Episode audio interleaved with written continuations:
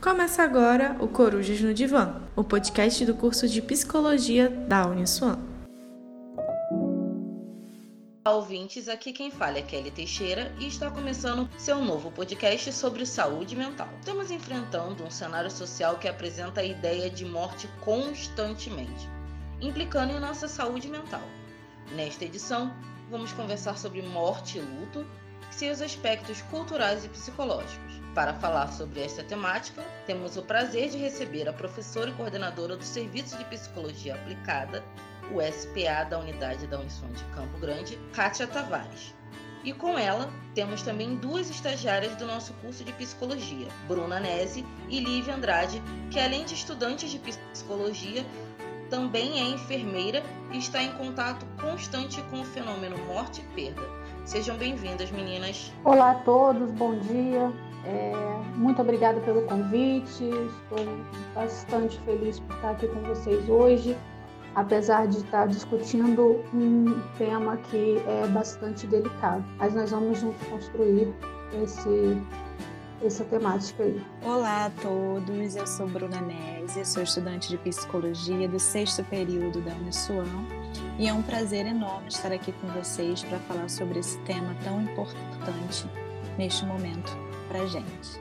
Obrigada. É, meninas, nós vamos ter que falar sobre morte, né? Então, o que seria o luto e como vivenciá-lo?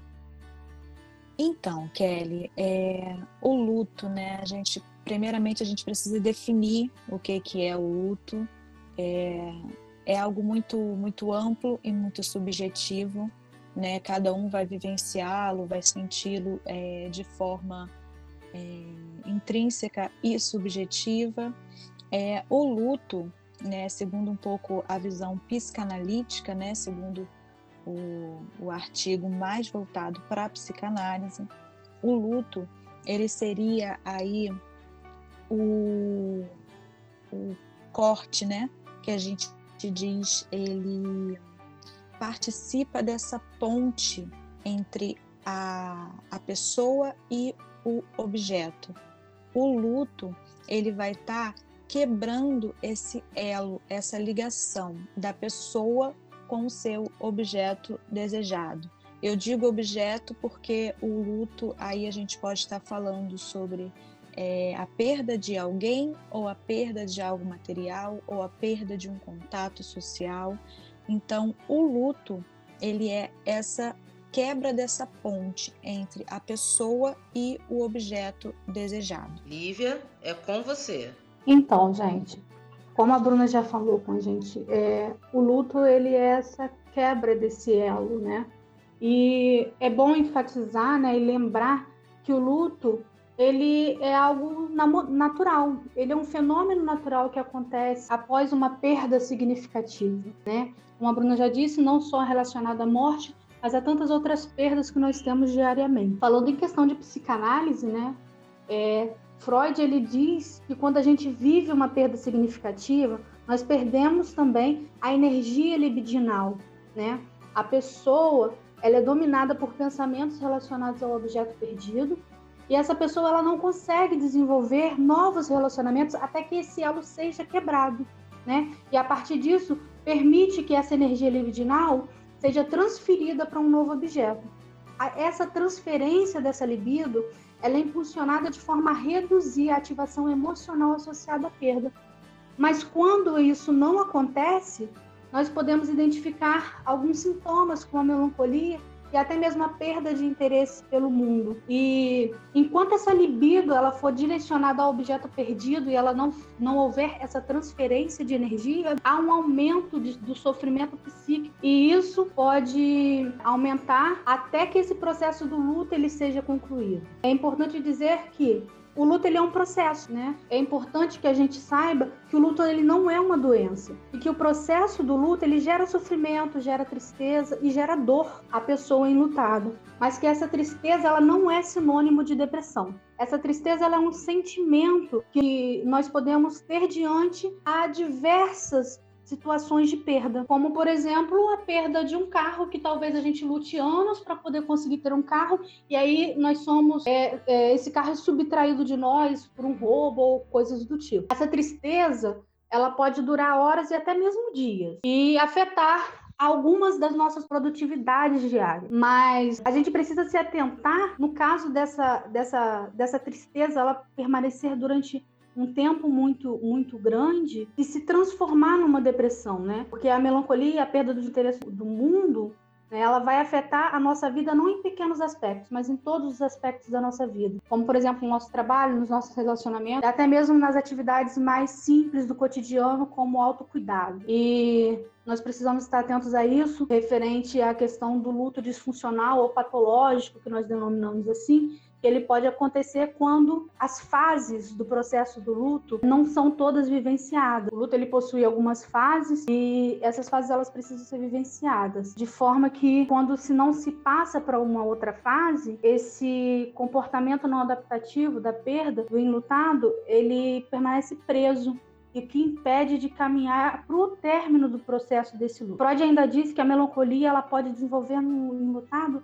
uma disposição mórbida e patológica, que pode levar o sujeito que está no sofrimento psíquico a desenvolver grandes problemas psíquicos, tais como, por exemplo, a depressão. Exatamente. É, como a Lívia falou, o luto ele possui as fases e é bom que a gente explique que fases são essas. E segundo é, Elizabeth Kubler-Ross, ela escreveu no livro dela sobre a morte e o morrer, né, que é um livro aí para os acadêmicos aí de, de psicologia e da área da saúde muito importante para ter essa leitura. Ela era suíça-americana, né, já, já é falecida, ela faleceu em 2004 e nesse livro ela fala sobre as fases do luto e é importante importante dizer que nem todos vão fazer essa trajetória dessas cinco fases, esses cinco é, processos, um atrás do outro. É no mínimo que a pessoa tenha mais ou menos duas, duas desse, dois desses processos, né? melhor dizendo.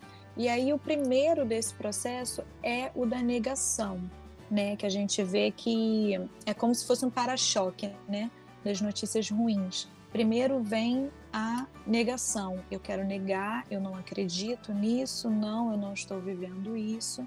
E é, essa negação é um, é um curto período, porque logo após a negação a gente vem com, com uma raiva, um sentimento de raiva muito grande. E aí a gente começa a se perguntar por que eu, por que, que isso está acontecendo comigo, com a minha família, ou por que, que eu tenho que perder isso enfim, por que, que aconteceu comigo? E aí vem muitas questões, né? O tanto o paciente quanto a família começam a se perguntar o porquê. E aí vem essa raiva. Depois a gente encontra como Elizabeth bem diz, a barganha. Ou seja, o enlutado ele começa a barganhar, ele começa a pensar: ah, mas e se eu fizer isso? Será que eu consigo retardar esse sofrimento, esse luto? Tudo a fim de se afastar e se isolar dessa informação de luto. E quando ele começa a ver que não tem o que ele fazer mais, ele entra no processo da depressão, que é o quarto processo, que é onde vem uma tristeza iminente, é um isolamento, é, vem a, em algumas pessoas a autodepreciação, é, vem uma depressão assim muito forte, que é como se começasse a cair a ficha e por fim vem o processo da aceitação, né? A aceitação ela vem quando tudo começa a a fazer sentido. Parece que come, a ficha começa a, a cair, entendeu? E aí não, não significa que a pessoa vá aceitar aquilo, mas ela aceita que aquilo aconteceu, mas não significa que ela vá viver, nossa, feliz, já passou, acabou. Não, ela começa a cair a ficha de que aquilo aconteceu e aí ou ela faz o luto funcional, que é quando ela faz esse ciclo e ela continua a sua vida, a sua rotina, ou ela faz o disfuncional, que é como a Lívia falou, que aí começa a afetar a rotina e o cotidiano de, dessa pessoa. Então, é, eu acho importante também a gente estar tá discutindo aqui as questões de como a gente lida com esse processo do luto. E muitos perguntam às vezes quando a gente pode dizer que esse processo de luto foi superado. É importante dizer que o processo de luto, né, ele não é uma corrida onde a gente pula obstáculos, né? A gente supera obstáculos e a gente chega no fim a gente, nossa, vencemos esse luto. Ele é um processo, ele é individual e ele pode variar de pessoa para pessoa. Não tem uma padronização desse luto. Cada um vai viver esse luto de uma forma diferente. Não necessariamente respeitar essas fases que a Bruna trouxe pra gente, a primeira seguindo da segunda, mas vivenciar sim as fases, não de forma padronizada, mas cada um vive de uma forma diferente, é particular, né? Mesmo a gente vive um luto, mesmo a gente tendo o sentimento dessa tristeza profunda, né? Esse luto ele pode ser vivenciado de forma saudável, porque como a gente já falou aqui, é, o luto ele é um processo natural do desenvolvimento humano. Aceitar a realidade da perda, né? como a Bruna já disse, experimentar e processar essa dor, se readaptar a um ambiente no qual o objeto de perda já não está mais presente e investir em outras relações e se reinventar. São algumas formas da gente aprender a lidar com esse luto. Muitas das vezes, como a Bruna já disse, esse luto vem acompanhado desse isolamento social. E é bom a gente dizer que o diálogo ele é muito importante nesse processo, porque ele vem como um instrumento para nos ajudar a elaborar essa perda. Falar de memórias marcantes e especiais, isso pode nos ajudar a enfrentar esse momento de forma mais natural. Existe na área das ciências diversas é, teorias que podem explicar o luto, mas a experiência de viver o luto ela é única. Só quem vive sabe o que realmente é, e cada um vai viver essa dor a seu modo. Porque o luto, gente, ele é como um amor. Ele é uma experiência viva. E apesar de nós não estamos, né, ninguém está preparado para viver esse momento, todos nós um dia vamos experimentar esse momento. Uma vez eu ouvi uma psicóloga dizer uma coisa que eu não esqueci, que a única forma de não sentir a dor do luto é não amando, porque o luto e o amor, eles são duas faces de uma mesma moeda. Então, nós ao experimentar esse luto, nós vamos sim passar pelo período de tristeza, pelo período de dor, mas isso não significa que será eterno. Né? E a gente pode dizer sim que a gente superou o luto quando a gente retoma nossas rotinas, né? A partir do momento que o enlutado ele volta a realizar as suas rotinas diárias, a reconhecer que a perda faz parte da vida, principalmente quando a gente percebe que sentir saudades do, do, do objeto ou da pessoa perdida faz parte disso, mas que essa dor, essa tristeza, quando ela não nos impede mais de dar prosseguimento à, no, à nossa caminhada, à nossa, à nossa estrada da vida, né? E a gente aprende a lidar com a dor dessa ausência sem que se cause um sofrimento intenso e paralisante. Aí nós superamos o luto. Uma, uma coisa importante que eu queria falar aqui para complementar a fala da, da Lívia é que o luto ele é um processo multidimensional, né? Ele envolve vários aspectos. Ele envolve os aspectos sociais, psicológicos, espiritual, né? Algumas pessoas é, buscam recursos na religião para explicar o luto, para lidar com o luto. É, ele envolve o aspecto cognitivo e também o fisiológico. Né? E assim, é fase em que nos causa um estado de ânimo muito doloroso. A gente perde realmente o interesse pelo mundo externo. Então, esse processo é natural. Só que o que acontece? Na nossa cultura, e, e, e tem muito essa coisa da, da sociedade é, imediatista, né, contemporânea, de tudo tem que ser para ontem. Então as pessoas não permitem esse tempo em que o outro precisa. É muito comum no enterro, né, a gente presenciar o tipo, as pessoas querem ajudar e fala: "Seja forte, seja forte, engole o choro".